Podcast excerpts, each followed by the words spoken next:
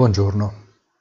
Se l'onda lunga del richiamo delle banche centrali continua a limare i rendimenti dei titoli governativi, Wall Street ha invece chiuso al ribasso i sui minimi della giornata, evidenziando come il barometro dell'incertezza sia lontano dal volgere al bello.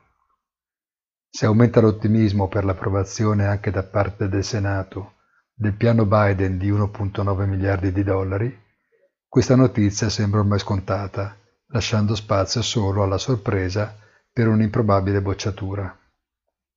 Il comparto tecnologico, che ha tirato la grande volata da un anno a questa parte, sembra sempre più affaticato, mettendo a nudo la pericolosità dei multipli assai elevati ai quali i titoli vengono trattati.